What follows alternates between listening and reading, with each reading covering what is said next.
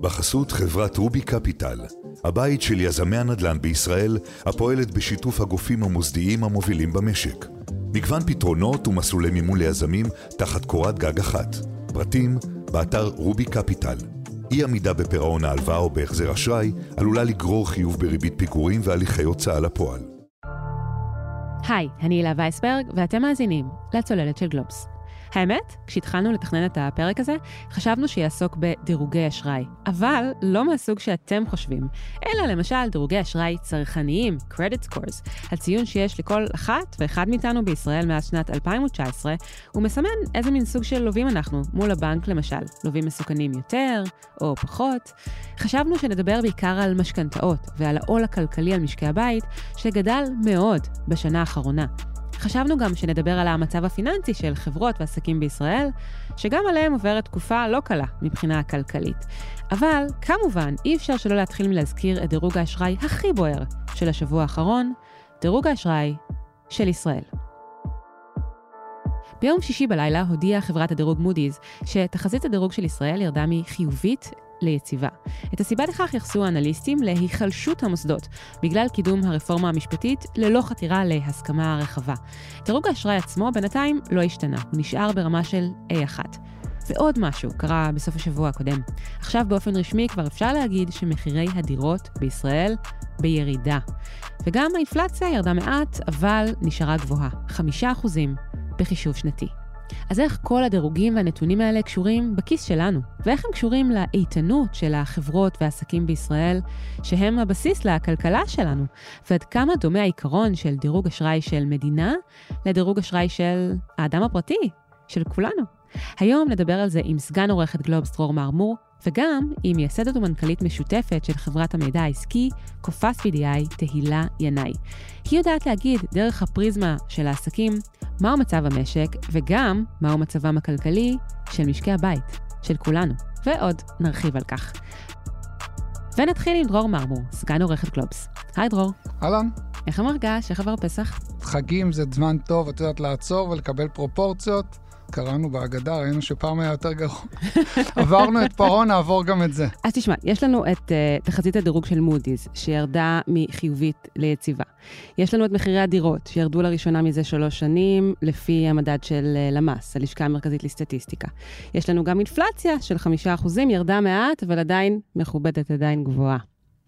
ומאחורינו כבר תשע העלאות ריבית שהתחילו לפני שנה בדיוק, כאשר היום הריבית היא כבר 4.5 אחוזים. איזה סיפור כל הנתונים האלה מספרים לנו על הכלכלה הישראלית, על משקי הבית, על הכיס שלנו? אז קודם כל אני אתחיל מהדברים הטובים, הכלכלה עדיין במצב טוב. גם אני אתחבר רגע לזנב של מה שאמרתי, ירידת מחירי הדירות. זה עדיין בשוליים, זה ירידה של 0.2% בפברואר, את יודעת, ועדיין עלייה שנתית של 12%, זה עדיין לא הישועה, בטח של אלה שמחוסרי הדירות חיכו לה. וגם מודי'ס, בואו נזכור, השאירו את הדירוג שלנו כמו שהוא, ואמרו שהתחזית שלנו הפכה להיות מחיובית ליציבה, ובואי, כולנו מסתובבים ברחובות הערים ונפגשים עם חברים, זה הכי טוב שיכול להיות בהינתן המצב של היום. להגיד שהמצב שלנו כרגע הוא יציב, בואי, אני חושב שהרבה אנשים יגדירו אותו כהרבה פחות טוב מזה, ואין ספק שכרגע יש לנו בעיה גדולה, ולא נכון אלה שבאים ואומרים, הלו, עדיין, אה, כמו שאמרתי, ההתחלה שלי, חשוב לשים אותה בקונטקסט ולהבהיר שעדיין יש פה בעיה, יש פה בעיה בחוץ, וודאי שקובעי המדיניות, אבל גם הישראלים צריכים להיות ערים לה. ורק כדי שנבין קצת מספרים, מדינת ישראל יש לה חוב של יותר מטריליון שקל. קשה לנו להבין מה זה טריליון שקל, זה 1 ו-12 אפסים, זה אומר שכל אחד מהישראלים, כל משפחה ישראלית, סוחבת על הגב משהו כמו, עזבי את כל החובות האישיים שיש לנו, אבל חוב של משהו כמו 20 אלף שקל, שאנחנו צריכים לשלם עליו ריבית כל שנה. מדינת ישראל משלמת כל שנה יותר מ-40 מיליארד שקל רק ריבית. אם לא היינו נדרשים לשלם את הריביות האלה, היינו יכולים לחלק את הכסף הזה לאזרחים, וזה היה לא רע אם היינו מקבלים אותו בחזרה.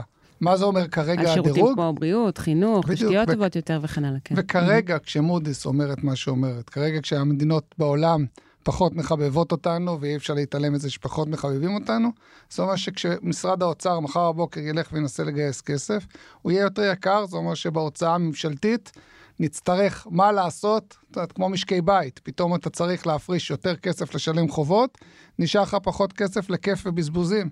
במדינת ישראל כיף ובזבוזים זה לא nice to have.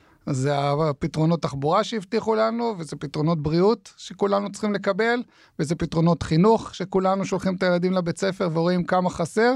יהיה פחות כסף, יהיה פחות כיף, וזה לא רק כיף, זה כבר נוגע בנו בנימי נפשנו. זאת אומרת, כבר עכשיו, עוד לפני שהדירוג ירד, ואולי בכלל לא ירד, עצם זה שהתחזית ירדה, זה אומר שהמדינה תגייס כסף בריבית גבוהה יותר, כן, אתה אומר. סנטימנט פחות טוב. שוב, אם אני נכנס מחר לבנק למשכנתאות, אני בכוונה מחזיר את זה לרמה של המשפחה, נחשוב אותו דבר זה ברמה הלאומית.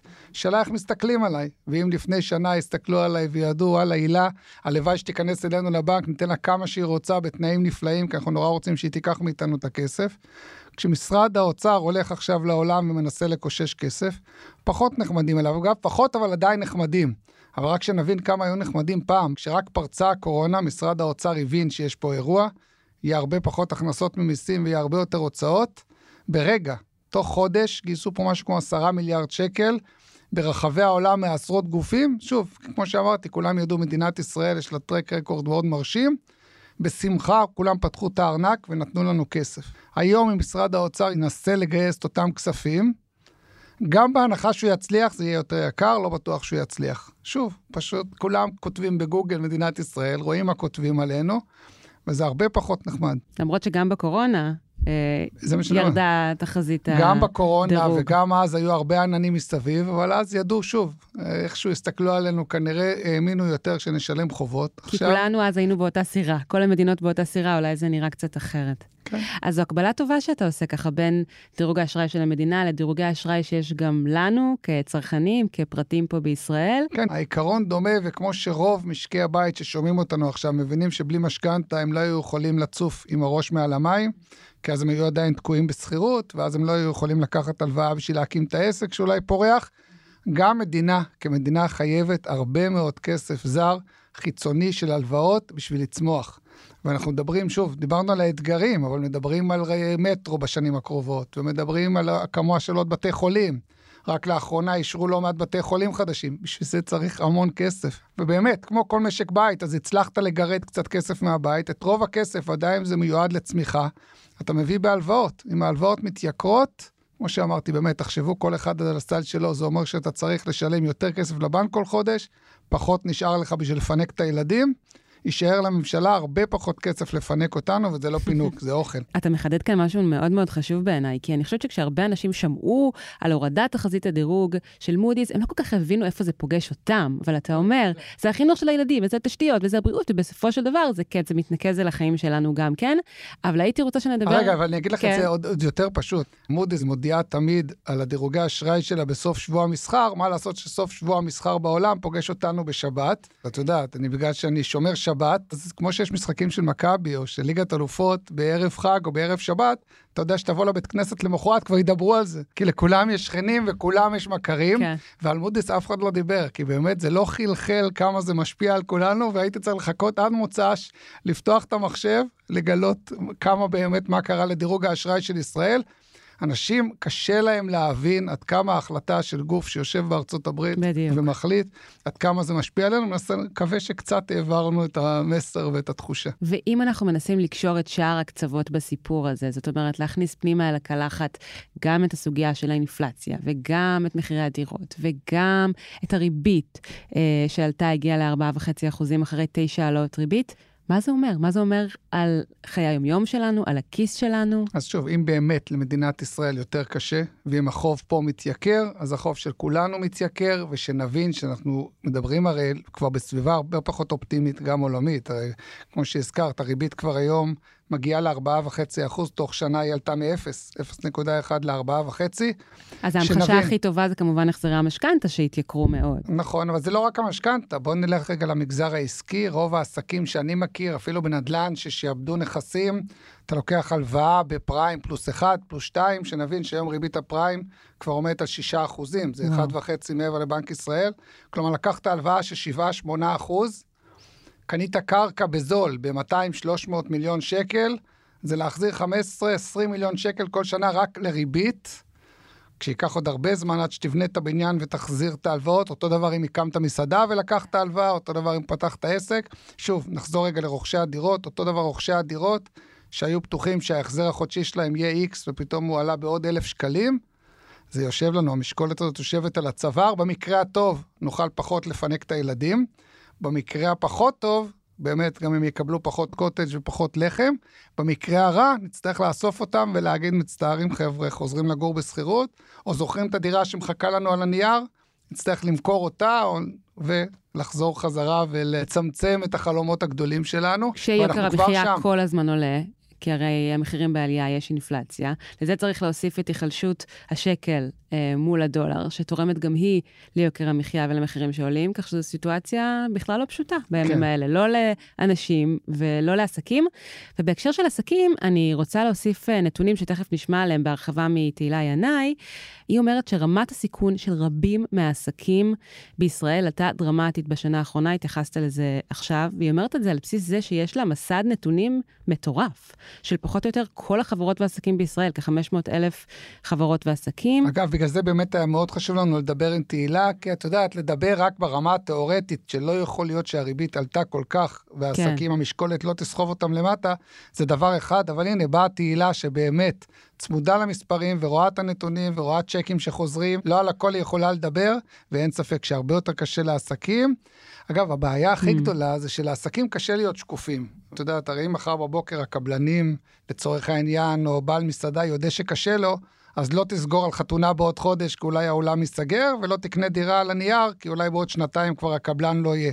אז הם חייבים לשדר עסקים כרגיל, אבל בואו, עסקים לא כרגיל, והמצב בחוץ, התחלנו מהמצב של המדינה, אבל זה משתרשר על העסק הקטן למטה. בסופו של הרבה... דבר, איך המעגל הזה נסגר? למשל, דרך גלי פיטורים? וזה בדיוק מה שמדאיג. את יודעת, כי גלי פיטורים ייקחו עוד יותר אנשים למטה, כי מילא כשההחזר החודשי שלך עלה באלף שקלים ואתה עדיין משתכר אותה משכורת, אז כמו שאמרתי, זה פחות קוטג', ובמקרה הרע תבטל את הנטפליקס כל חודש.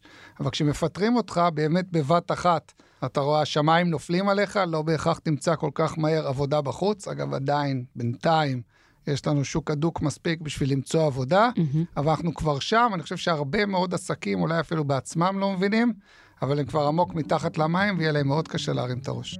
דרור מרמור, תודה רבה. תודה לך, הילה. תהילה ינאי מנהלת במשותף את חברת המידע העסקי וניתוחי השוק, קופס BDI, כבר 34 שנים. המנכ"ל שלצידה הוא בן זוגה אייל, שעימו ועם שותף נוסף, אמנון אלטמן, גם ייסדה את החברה בשנת 1989. כמי שמחזיקה במידע על מרבית החברות והעסקים בישראל, יש לה המון ניסיון וידע על המשק הישראלי. נדבר איתה על מה קרה לעסקים במשק בשנה האחרונה, ומה קרה לנו, למשקי הבית. שלום תהילה. שלום וברכה. ברוכה הבאה לצוללת. ברוכים הנמצאים.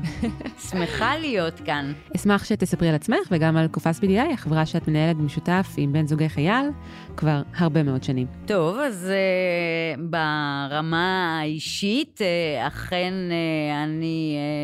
Uh, הקמתי יחד עם שותפיי לדרך את BDI לפני 34 שנה, לפני זה, ובמקביל לפעילותי ב... להקמת BDI, אה, הייתי מרצה באוניברסיטת תל אביב לכלכלה די הרבה שנים. יש לי אה, שני תארים אה, בכלכלה.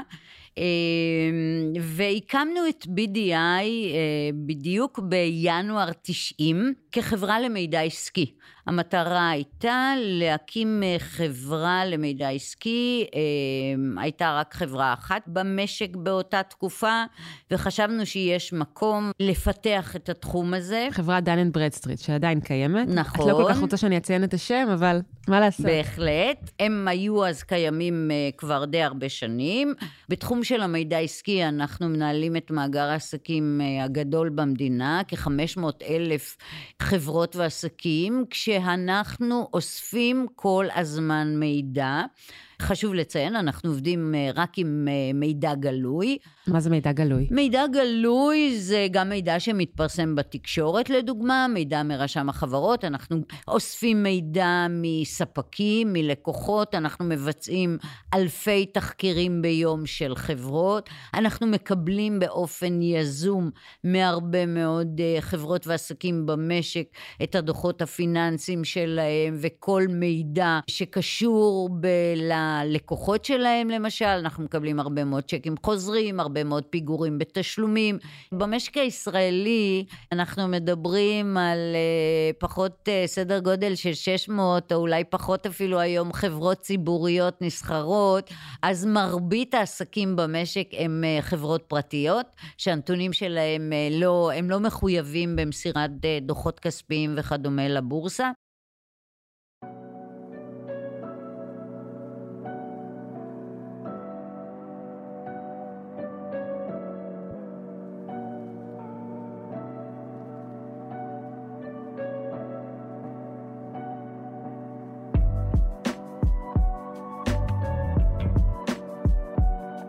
אז איך בדיוק מגיע המידע על מאות אלפי חברות ועסקים ל-BDI? את רוב המידע החברות מספקות בעצמן. לחברות, במיוחד אם הן טובות ויציבות, יש אינטרס שהמידע עליהן יהיה גלוי וידוע. חלק גדול מאוד מהמידע מגיע מהחברות, חלק גדול מאוד מהמידע מגיע מהסביבה העסקית של אותה חברה, כלומר מהלקוחות שלה ומהספקים שלה, איזה חברות היו לה בעבר, איזה חברות נוספות יש לה, באיזה חברות נוספות היא מחזיקה מניות, מה ההתנהלות הפיננסית של החברות האחרות, עד כמה אה, חברה שהיא בעלים שלה או חברת בת שלה אה, או חברה שמחזיקה במניות, מה מצבה הפיננסי ועד כמה כשל עסקי בחברה כזאת יכול להשפיע על החברה שעליה אנחנו מדברים, ואנחנו מגדירים את הסיכון בהתקשרות עסקית עם כל חברה, על פי מתודולוגיה שאנחנו פיתחנו. שמדובר למעשה בציון שנע מ-1 עד 10. נכון, בדירוג סיכון שנע בסקאלה של מ-1 ל-10. כאשר 10 זה הסיכון הכי גדול שיש.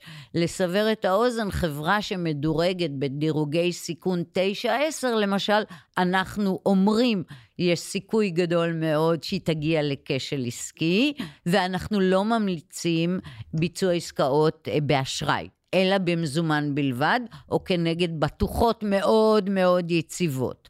זאת אומרת, חברה שמדורגת ב-BDI 10, היא בטווח של עד שנה וחצי כנראה תפסיק להתקיים. לעומת זאת, חברה שמדורגת בדירוגי הסיכון של בין 1 ל-5 ואולי אפילו 6, ההסתברות לכשל עסקי היא שואפת לאפס. ועל בסיס כל הנתונים האלה, על מרבית החברות והעסקים במשק, ב-BDI יודעים גם מהו ציון הסיכון הממוצע במשק, ואת הציון הזה אפשר להשוות לציון מלפני שנה למשל, ויש מסתבר פער די גדול בין השניים. זאת אומרת, אם אנחנו היום מדברים על 6.4, אז uh, היינו בסדר גודל של 6.1, 6.2, זה בהחלט משמעותי כשמדברים על סיכון ממוצע. כי זו לא קפיצה שרואים בדרך כלל בפרק זמן כזה מהניסיון שלך. לא, זו קפיצה שרואים בתקופות משבר. אז מה זה אומר? זה אומר משהו פשוט, והאמת גם קצת מלחיץ. בשנה החולפת, ובמיוחד בחצי השנה האחרונה, חלה עלייה דרמטית בסיכון שבו מצויים חברות ועסקים במשק.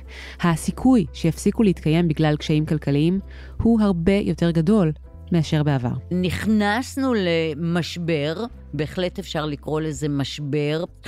גם משבר עולמי, אנחנו רואים בכל העולם עליות מחירים, עלייה משמעותית מאוד בריביות, חשש ממיתון, אה, אנחנו רואים לא מעט עסקים וחברות ענק בחודשים האחרונים שהכריזו על צעדים של אה, פיטורי עובדים, ולצד כל אלה, בעולמנו הקטן ובמדינתנו הקטנה, חווינו את החלפת השלטון בסוף 22, אה, ואנחנו ניצבים כרגע בפני מצב של אי-ודאות מאוד משמעותי, גם כתוצאה מהמצב העולמי בכלל, וכתוצאה מההפיכה המשטרית שמרחפת על כולנו. כן, חוקי המהפכה המשפטית שמובילה הממשלה, שר המשפטים לוין, אה, ראש הממשלה נתניהו, יושב ראש ועדת חוקה רוטמן. כרגע הם נמצאים בהשהיה, אבל זו רק השהיה. בואי נראה מה יהיה. בכל אופן, אי-הוודאות עדיין אה, מרחפת ממעל, כפי שאת אומרת. אני בהחלט מגדירה אותה כאי ודאות מאוד משמעותי, חששות, יש לזה הרבה מאוד השלכות. זה המקום שבו תהילה עיניים מדברת על עוד מדד, שמעיד על כך שמצבם של העסקים בישראל נעשה הרבה פחות טוב. מדד בשם אורות אדומים. אורות אדומים הם אינדיקטורים שמעידים על מצב לא טוב של חברה. למשל, חברה שיש לה חשבון בנק מוגבל, או ששילמה לספקים בפיגור, ומה שתהילה עיניים מספרת על האורות האדומים האלה הוא די מדהים. בתוך חצי שנה בלבד חל זינוק של פי שניים במספר האורות האדומים שנכנסו למאגר של BDI. במילים אחרות, יותר ויותר חברות נקלעו לקשיים, ובגלל זה נדלקו להן אורות אדומים. שאלתי את תהילה, מה בדיוק זה אומר? זה אומר שיש עלייה מאוד גדולה בהסדרי פריסות תשלומים שחברות נאלצות לעשות כי הן לא מצליחות לעמוד בתשלומים שהן סיכמו עליהם, אה, בהחזרי צ'קים, בפיגורים בתשלומים, בתביעות משפטיות. אנחנו רואים החמרה משמעותית בשלב הזה. ואנחנו כמובן אה, ממשיכים אה, לבחון אה, בכל רגע נתון, אבל נכון להיום אפשר לומר שיש עלייה דרמטית ברמת הסיכון של החברות במשק. זה כמובן גם עם שינויים מענף לענף. יש ענפים שהעלייה בהם היא הרבה יותר משמעותית, ויש ענפים שהעלייה בהם היא יותר מתונה. עד כמה הנתונים שלפיהם נקבעים רמת הסיכון והאורות האדומים הם עדכניים, או דווקא בפיגור מסוים? כשאנחנו מדברים על דוחות כספיים, אז אנחנו יודעים כולנו שדוחות כספיים הם תמיד בפיגור.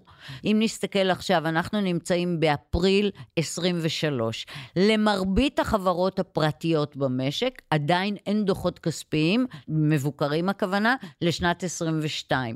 זה פיגור אדיר במיוחד לאור מה שקרה. מצד שני, אנחנו מקבלים נתונים בזמן אמת על צ'קים חוזרים, על פיגורים בתשלומים, על uh, uh, פרויקטים ש, שנעצרים, על חברות ועסקים שמפסיקים לפעול ב, ביום אחד, סגירת קווי אשראי לחברות ועסקים במשק, שזה החמצן שלהם. את הנתונים האלה אנחנו מקבלים בזמן אמת, ולכן אנחנו גם יכולים בזמן אמת להתאים ולנתח את סיכון החברות והעסקים במשק. ולכן גם אמרתי לך, למשל, שבשישה חודשים האחרונים הייתה עלייה מאוד משמעותית של מעל 100% בכמות האורות האדומים שנכנסו למאגר. ואיך את יודעת לייחס את זה גם לנושא של המהפכה המשפטית, אם את יודעת? אנחנו רואים את התוצאה, וכשרואים את התוצאה, קשה מאוד לשים את האצבע ולהגיד מה בתוצאה הזאת, מה השפיע, מה הייתה מידת ההשפעה של המצב הכללי, ומה הייתה מידת ההשפעה של חוסר הוודאות כתוצאה מההפיכה המשטרית. כי אנחנו בכל מקרה באקלים של משבר עולמי. אבל, א', אנחנו שומעים, אנחנו מדברים, כמו שאמרתי, אנחנו אה, מנהלים אלפי תחקירים ביום של חברות ועסקים במשק, ואנחנו עורכים גם סקרים יזומים שלנו בקרב מאות מנכ"לים במשק הישראלי. אז אה, לא מזמן ערכנו סקר בקרב 900 חברות במשק הישראלי, שזה סקר אדיר בהיקפו. מהסקר הזה, שנערך בפברואר, עלה ש-19% מהחברות שנסקרו, ממגוון ענפים ומכל חלקי הארץ, חושבות על להעביר כספים לחו"ל, או כבר עשו זאת. תחשבו על זה, מדובר בכמעט אחת מכל חמש חברות. זאת אומרת, אנחנו רואים שיש משמעות. אנחנו רואים את החששות והזהירות יתר שמקבלי ההחלטות, הנהלות של חברות, לוקחים בקבלת החלטה להיכנס למשל לתחומי פעילות חדשים, לפרויקטים חדשים.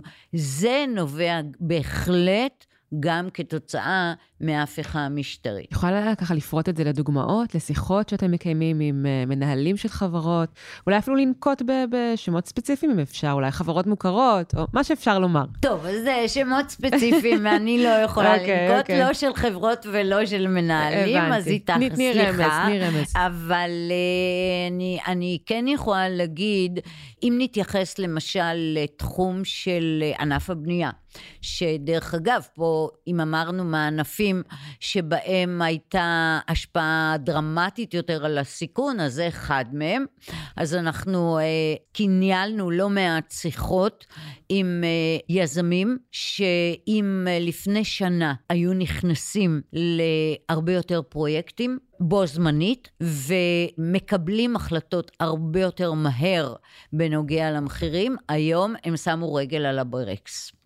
אנחנו לא ניקח על עצמנו התחייבות כרגע, למרות שבדרך כלל פרויקטים בענף הבנייה הם פרויקטים של שנים, הם לא קצרי מועד, אנחנו לא ניקח על עצמנו התחייבות, אנחנו רוצים לראות מה קורה. טוב, ענף הבנייה באמת באופן טבעי נפגע בצורה הקשה ביותר, או בין הקשות ביותר, מעליית הריבית, כי חלקם אה, לקחו הלוואות, היו ממונפים מאוד, אה, הכסף התייקר, וזה ייצר אה, גיבנת משמעותית בעבורם. בהחלט, הוא נפגע מאוד כתוצאה מעליית הוצאות המימון, שזה הריבית.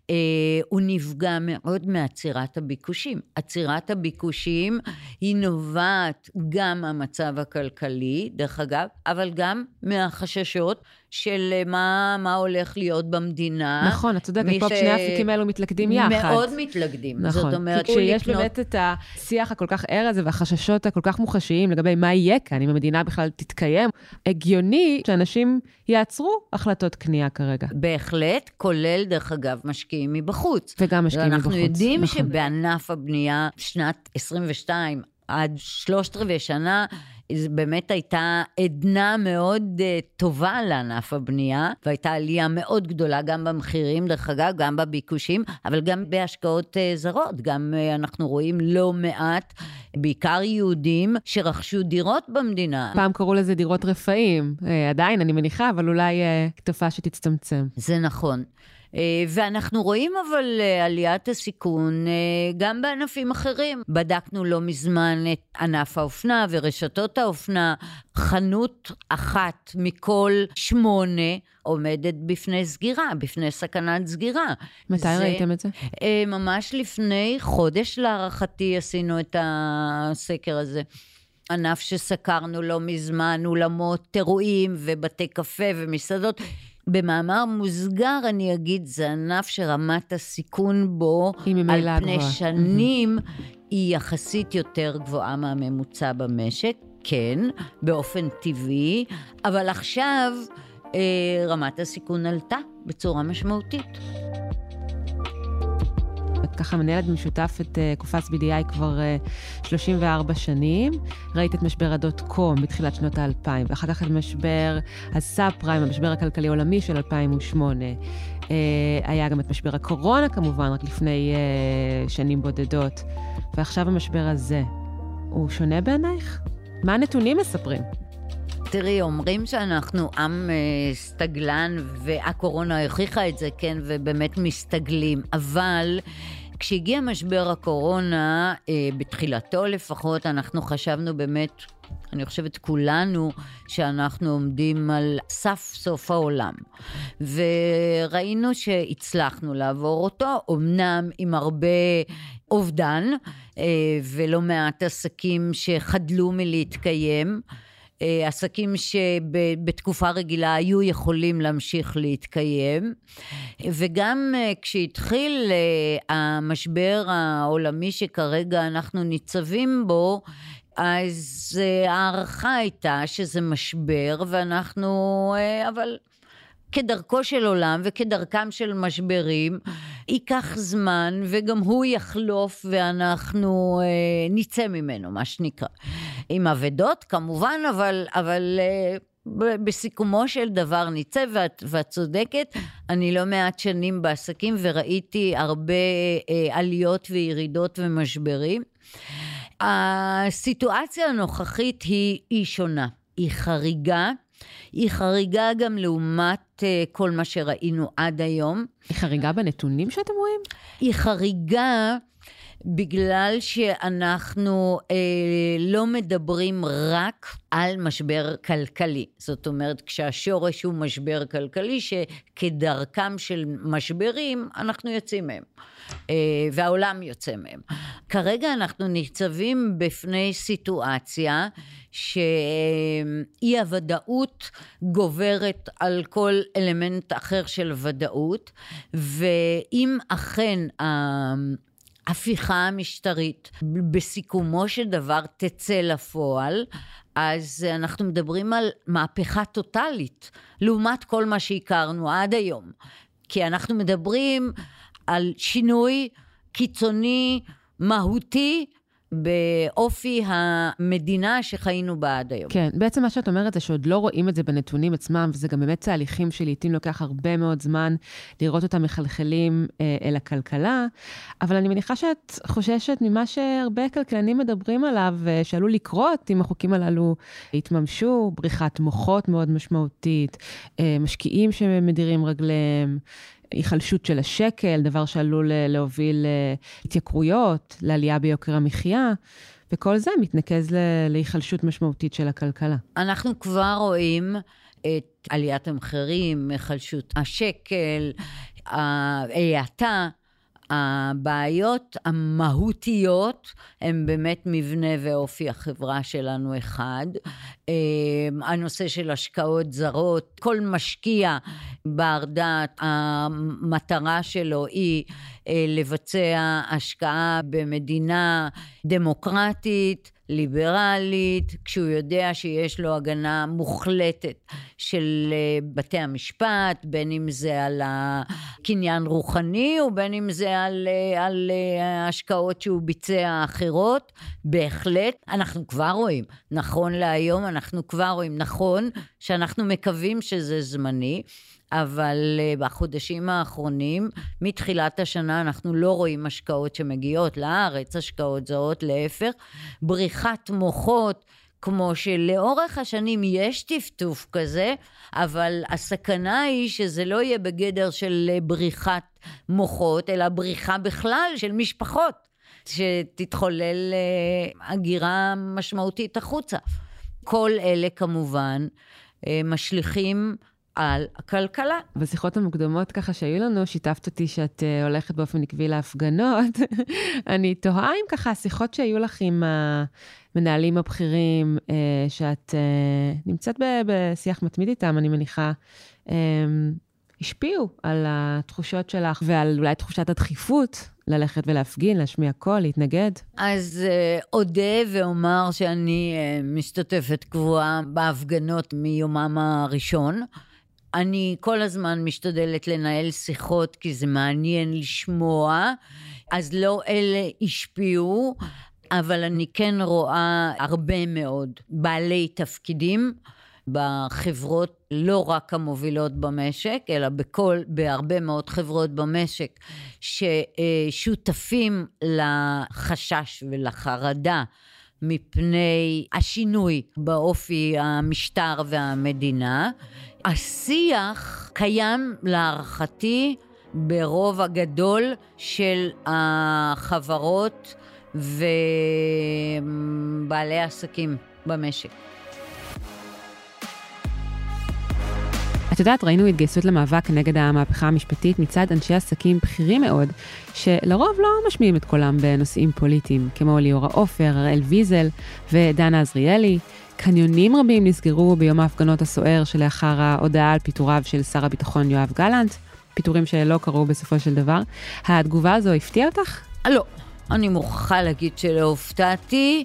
אולי תגידי שזה מעין אה, נאיביות, אבל אם היית שואלת אותי קודם, לא הייתה לי ציפייה אחרת. זאת אומרת, הייתי אומרת שזה מה שצריך לקרות. נכון, גם אצלי וגם אצל רבים אחרים. אה, יש נטייה ביום-יום, בחיים הרגילים שלנו, לעשות את ההפרדה בין הפעילות העסקית לבין הדעות או מחשבות פוליטיות וכן הלאה. אה, ואני מכבדת את זה ואני תמיד כיבדתי את זה וגם נהגתי כך. ו- וזה בדיוק אולי מה שמראה את החריג של המצב הנוכחי לעומת לא מעט uh, סערות פוליטיות, בואי נאמר, שהיו לנו במדינה לאורך השנים.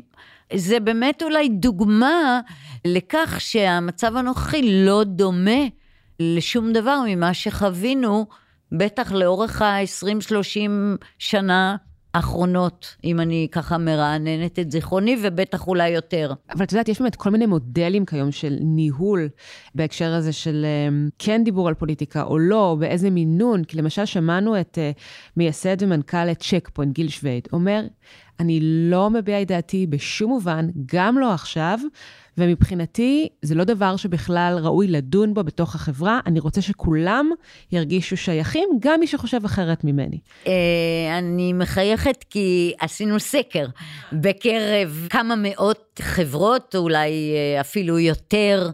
לגבי uh, העניין הזה. אז אני לא אעשה ספוילר לתוצאות המחקר שטרם הוצאנו, אבל אני יכולה להגיד כן, שלא מעט מנהלים, גם עובדים דרך אגב, מנסים או היו מעוניינים להשאיר את השיח מחוץ לארגון, מחוץ למקום העבודה. זה נושא שעניין אותנו. גם ברמה האישית, ולכן החלטנו לערוך את המחקר הזה. זה כנראה נושא בוער היום, כי יש לי חברה שעובדת בתחום הביומד, והיא אמרה לי שבחברה שבה היא עובדת, אוסרים עליהם לדבר על פוליטיקה היום. מי היה מעלה על הדעת? גם לפעמים זה סוג של ונטלציה שכולנו כאנשים, כעובדים, זקוקים לה, ואנחנו מחליפים רעיונות, מחליפים רשמים, לפעמים אפילו מתווכחים. אה, זה עושה טוב. אז אני תוהה איך את רואה את זה, וגם איך את מנהלת את זה אה, כאן כמנהלת, בקופס BDI. אז אה, אני, בחשיבה ובאסכולה הכלכלית שלי, דוגלת אה, מאוד בתחרות חופשית והיעדר מחסומים עד כמה שניתן, וזה לא רק בכלכלה. תחרות חופשית בדעות, כן. בדיוק, ולכן אמרתי את זה, וזה לא רק בכלכלה, אלא אה, גם בחיים בכלל. הייתי מגדירה את עצמי כמאוד אה, ליברלית ומעודדת אה, חשיבה מאוד פתוחה ולא אוהבת לסגור ולחסום.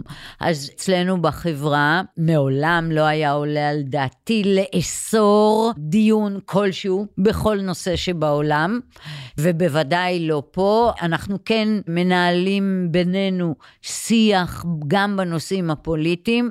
וזה יכול להיות בקרב אה, קבוצות אה, שונות של עובדים, כמובן עם שמירה וכיבוד של אה, כל אדם בדעתו. אבל אני מרשה לעצמי להביע את העמדה שלי. העובדים יודעים את עמדותיי לגבי הסיטואציה הנוכחית, ויש גם כאלה שמביעים עמדות הפוכות, וזה בסדר. כן, אפשרתם לעובדים ללכת ולהפגין, לצאת להפגנות בירושלים? אז אנחנו אפשרנו, כן, אנחנו לא הכרחנו, כמובן, לא חייבנו. אבל אפשרנו לכל אה, עובד אה, שרצה לצאת אה, להפגנות, ולא חייבנו ב... ביום חופשה. ביום חופשה. אז בואי נדבר קצת על תחזיות קדימה. אה, למשל, התחזית האחרונה של אה, בנק ישראל, שהוציאה חטיבת המחקר שלו, היא אה, הורידה את תחזית הצמיחה ל-2023 ל-2.5 אחוזים, לעומת 2.8 אחוזים בתחזית הקודמת מינואר, אבל תחזית הצמיחה ל-2024 היא נותרה על כנה, 3.5 אחוזים. מה מגלות התחזיות שלכם? בכלל, איך את רואה את הדברים? קדימה, עד כמה שאפשר לחזות, אנחנו עוד לא יודעות מה יהיה עם המהפכה המשפטית. אני כן יכולה להגיד שכשאני מסתכלת היום, כשאנחנו מסתכלים היום, אנחנו בשלושה חודשים ראשונים של השנה, התחזית שלנו לשנת 23 היא אה, לא מעודדת. היא תחזית כרגע של הרעה, וזה על בסיס בהיבט העסקי בוודאי, זה על בסיס מה שאנחנו כבר רואים, חד משמעית, ואני מניחה שגם uh, בהיבט של הצרכנים זה יבוא לידי ביטוי. הזכר צרכנים, אז בואי נעבור לדבר עליהם. בפתיח של הפרק ובשיחה עם דרור מרמור דיברנו על דירוג האשראי של ישראל, שעובד די בדומה לדירוג אשראי של צרכנים, מה שמכונה Credit Score. מדובר בציון, ממש ציון שיש לכל אחת ואחד מאיתנו בישראל, הוא מסמן את מידת המסוכנות שלנו כלווים מול נותני אשראי, בנקים וחברות כרטיסי אשראי. אצלכם ב-BDI הסקאלה נעה בין 300 ל-850. אז למשל, מישהי שיש לה ציון 850, הגבוה ביותר, היא מישהי שכמעט בוודאות תחזיר את ההלוואה, ולכן אפשר לתמחר אותה במחיר טוב, בריביות טובות. אבל בואי נתחיל מהבסיס. אמרת לי קודם שלדעתך חשוב שכל אדם ידע מהו דירוג האשראי שלו. אפשר לבקש אותו מכם או מחברות אחרות שעוסקות בתחום. למה זה חשוב בעינייך? חשוב שכל אחד מאיתנו ידע מה דירוג האשראי שלו למספר טעמים. אחד, זה כשהוא בא לקבל אשראי או לקבל הלוואה מול נותן האשראי, אז שיהיה לו את כל המידע שיש לנותן אשראי. שלא ייווצר מצב שיש פער, אם אני למשל באה לקבל הלוואה, אני לא רוצה שיהיה פער בין המידע שידוע לי לבין המידע שידוע למי שהולך לתת לי את ההלוואה. ידע הוא כוח, בקיצור. שהשיח יהיה ברמה שווה. בדיוק. זה אלמנט אחד. האלמנט השני הוא שבאמצעים, יש לי דירוג אשראי טוב, אני אוכל ללכת ולעשות אה, שופינג בין נותני כן. האשראי השונים, לקבל את התנאים הכי טובים. ואנשים עושים את זה? בהחלט. והאלמנט השלישי הוא שאני יכולה לעקוב אחר דירוג האשראי שלי וגם לשנות את ההתנהלות שלי, אם צריך, על מנת לשפר את דירוג האשראי שלי, שזה הנקודה המשמעותית בעיניי. איך אפשר בעיני. לשפר? אז נלך מהמובן מאליו, וזה לכבד את ההתחייבויות שאני נוטלת על עצמי. לדוגמה, אם uh, נתתי צ'קים דחויים, לדאוג שהם ייפרעו. לדאוג שיהיה כיסוי בבנק על מנת שהצ'קים ייפרעו ולא יחזרו. כי צ'קים חוזרים זה אחד האלמנטים ה... בהחלט, זה אלמנט שמשפיע... או משפיעים מאוד על דירוג האשראי. משפיע על דירוג... לא, לא הייתי אומרת מאוד, אבל הוא משפיע okay. אוקיי, בהחלט. Okay. אוקיי. אותו דבר לגבי הוראות קבע. חתמתי על הוראות קבע לכל נותן שירות כלשהו, לדאוג שיהיה כסף בחשבון, או במסגרת האשראי שלי, או בחברת האשראי, זה לא משנה, על מנת שהוראת הקבע לא תחזור. אלמנט נוסף זה לנצל את מסגרות האשראי ברמה סבירה. מה זאת אומרת? נניח יש לי מסגרת אשראי של עשרת אלפים שקלים, כמובן, אני צריכה לדאוג שאני לא אהיה במצב שכל חודש אני מנצלת את כל העשרת אלפים שקלים. תשאלי למה? למה? אז אני אענה, כי זה אומר שלא הותרתי לעצמי מסגרת אשראי פנויה. פתאום חודש אחד נכנס איזושהי הוצאה חריגה. שאני צריכה לבצע, ואז לא הותרתי לעצמי מרווח, מסגרת אשראי פנויה, ואני אחרוג ממסגרת האשראי. חריגה ממסגרות אשראי היא אלמנט בעל משמעות בדירוג האשראי, כולל אה, ניצול מקסימלי. אני צריכה תמיד להיות במצב שאני, יש לי מסגרות אשראי פנויות, ואני לא מנצלת את כל מסגרות האשראי שלי במלואם. תשאלי, אז מה אם אני צריכה? אז לדאוג למסגרת אשראי נוספת שתהיה לי, ואז לכוון את ההוצאות שלי כך שבכל מסגרת אשראי שיש לי, אני לא מנצלת עד המקסימום. אז בואו נדבר על uh, מצבם הפיננסי של הישראלים כיום. את יודעת, את באמת אה, נחשפת uh, למצב הזה דרך דירוגי האשראי.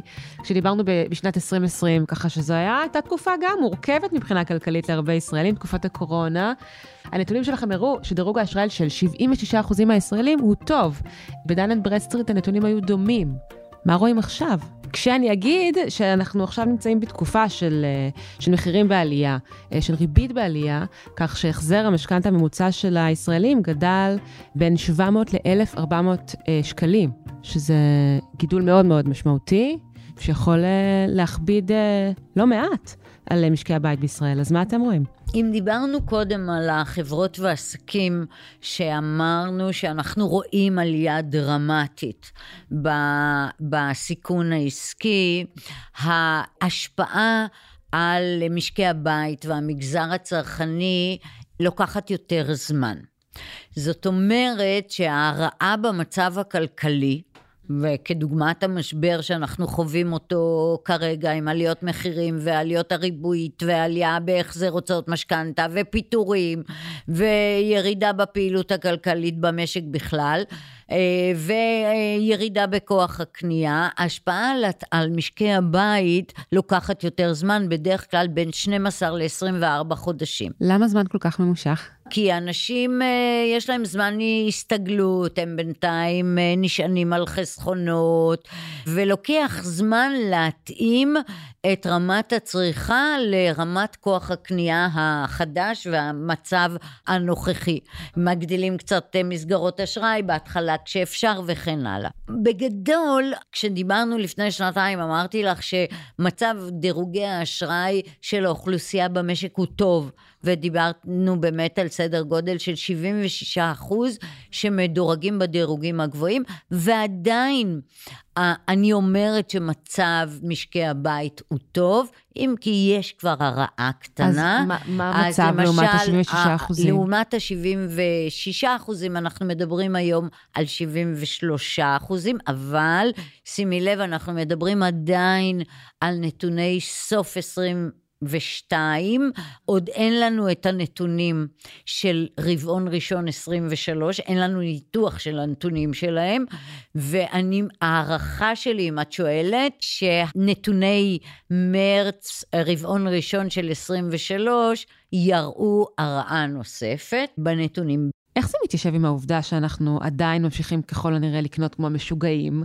אה, נתוני שווה, שמנהלת את מערכת התשלומים בכרטיסי אשראי, שהתפרסמו אה, בתחילת אה, אפריל, הראו שחודש מרץ 2023 היה חודש שיא בהוצאות בכרטיסי אשראי, הן הגיעו ליותר מ-41 מיליארד שקל, גידול של 10% לעומת השנה שעברה. יש איזשהו פרדוקס כאן, לא? אין נשמע כך, אבל בואי נזכור שאנחנו מדברים על פסח. כן. וראש השנה ופסח הם, ה, הם התקופות שאפשר לראות כל שנה עלייה מאוד משמעותית בהוצאות. זה חודשי הרכישות שלנו והקניות, כמעט במגוון מאוד רחב של, אה, של מוצרים. אה, הדבר השני הוא שלא נשכח שחלה עליית מחירים מאוד משמעותית במשק. זאת אומרת, כל אחד מאיתנו שרצה לקנות את אותו סל בחודש מרץ לעומת שנה שעברה, אז הוא היה צריך להוציא יותר. והדבר השלישי שאמרנו, שדיברנו עליו, זה תהליך ההסתגלות, שאמרנו שהוא ההתאמה. למצב החדש לוקח יותר זמן אצל משקי הבית, והוא יבוא לידי ביטוי בחודשים הבאים. כן, גם כשקונים באשראי לעתים קונים uh, באשראי, כלומר, דרך uh, הלוואות כאלה ואחרות. בדיוק, אין לנו בהכרח את הכסף ובתשלומים, הזה. חגיגת התשלומים אצלנו היא מאוד מאוד מאוד מפורסמת. כן. תהילה ינאי, תודה רבה. תודה רבה. בחסות חברת רובי קפיטל, המתמחה במימון והשקעות נדל"ן בישראל. למידע נוסף חפשו בגוגל רובי קפיטל. עד כאן עוד פרק של הצוללת. אתם יכולים למצוא אותנו באתר גלובס, בספוטיפיי או בכל אפליקציית פודקאסטים. נשמח אם תעשו לנו subscribe, ואם אהבתם, שילחו את הפרק לחברה או חבר שאתם אוהבים. ואם אתם אוהבים את התכנים של גלובס, אפשר גם לעשות מנוי. כל האפשרויות נמצאות באתר שלנו. עורך הסאונד הוא ניר לייסט, בצוות הצוללת חבר גם אורי פסובסקי. אפשר לדבר איתנו בפייסבוק, אינסטגרם, טוויטר, אפילו לינקדאין. חפשו את השמות שלנו ושילחו לנו הודעה. אם יש לכם מחשבות, הצעות, תגובות, הערות, כל דבר שהוא, אתם גם מוזמנים לשלוח לי מייל להילה hila, מקף אמצעי w, גלובס, globes, נקודה co, נקודה il. תודה לכולכם שהאזנתם. אני הילה וייסברג, נתראה בפעם הבאה. ביי ביי.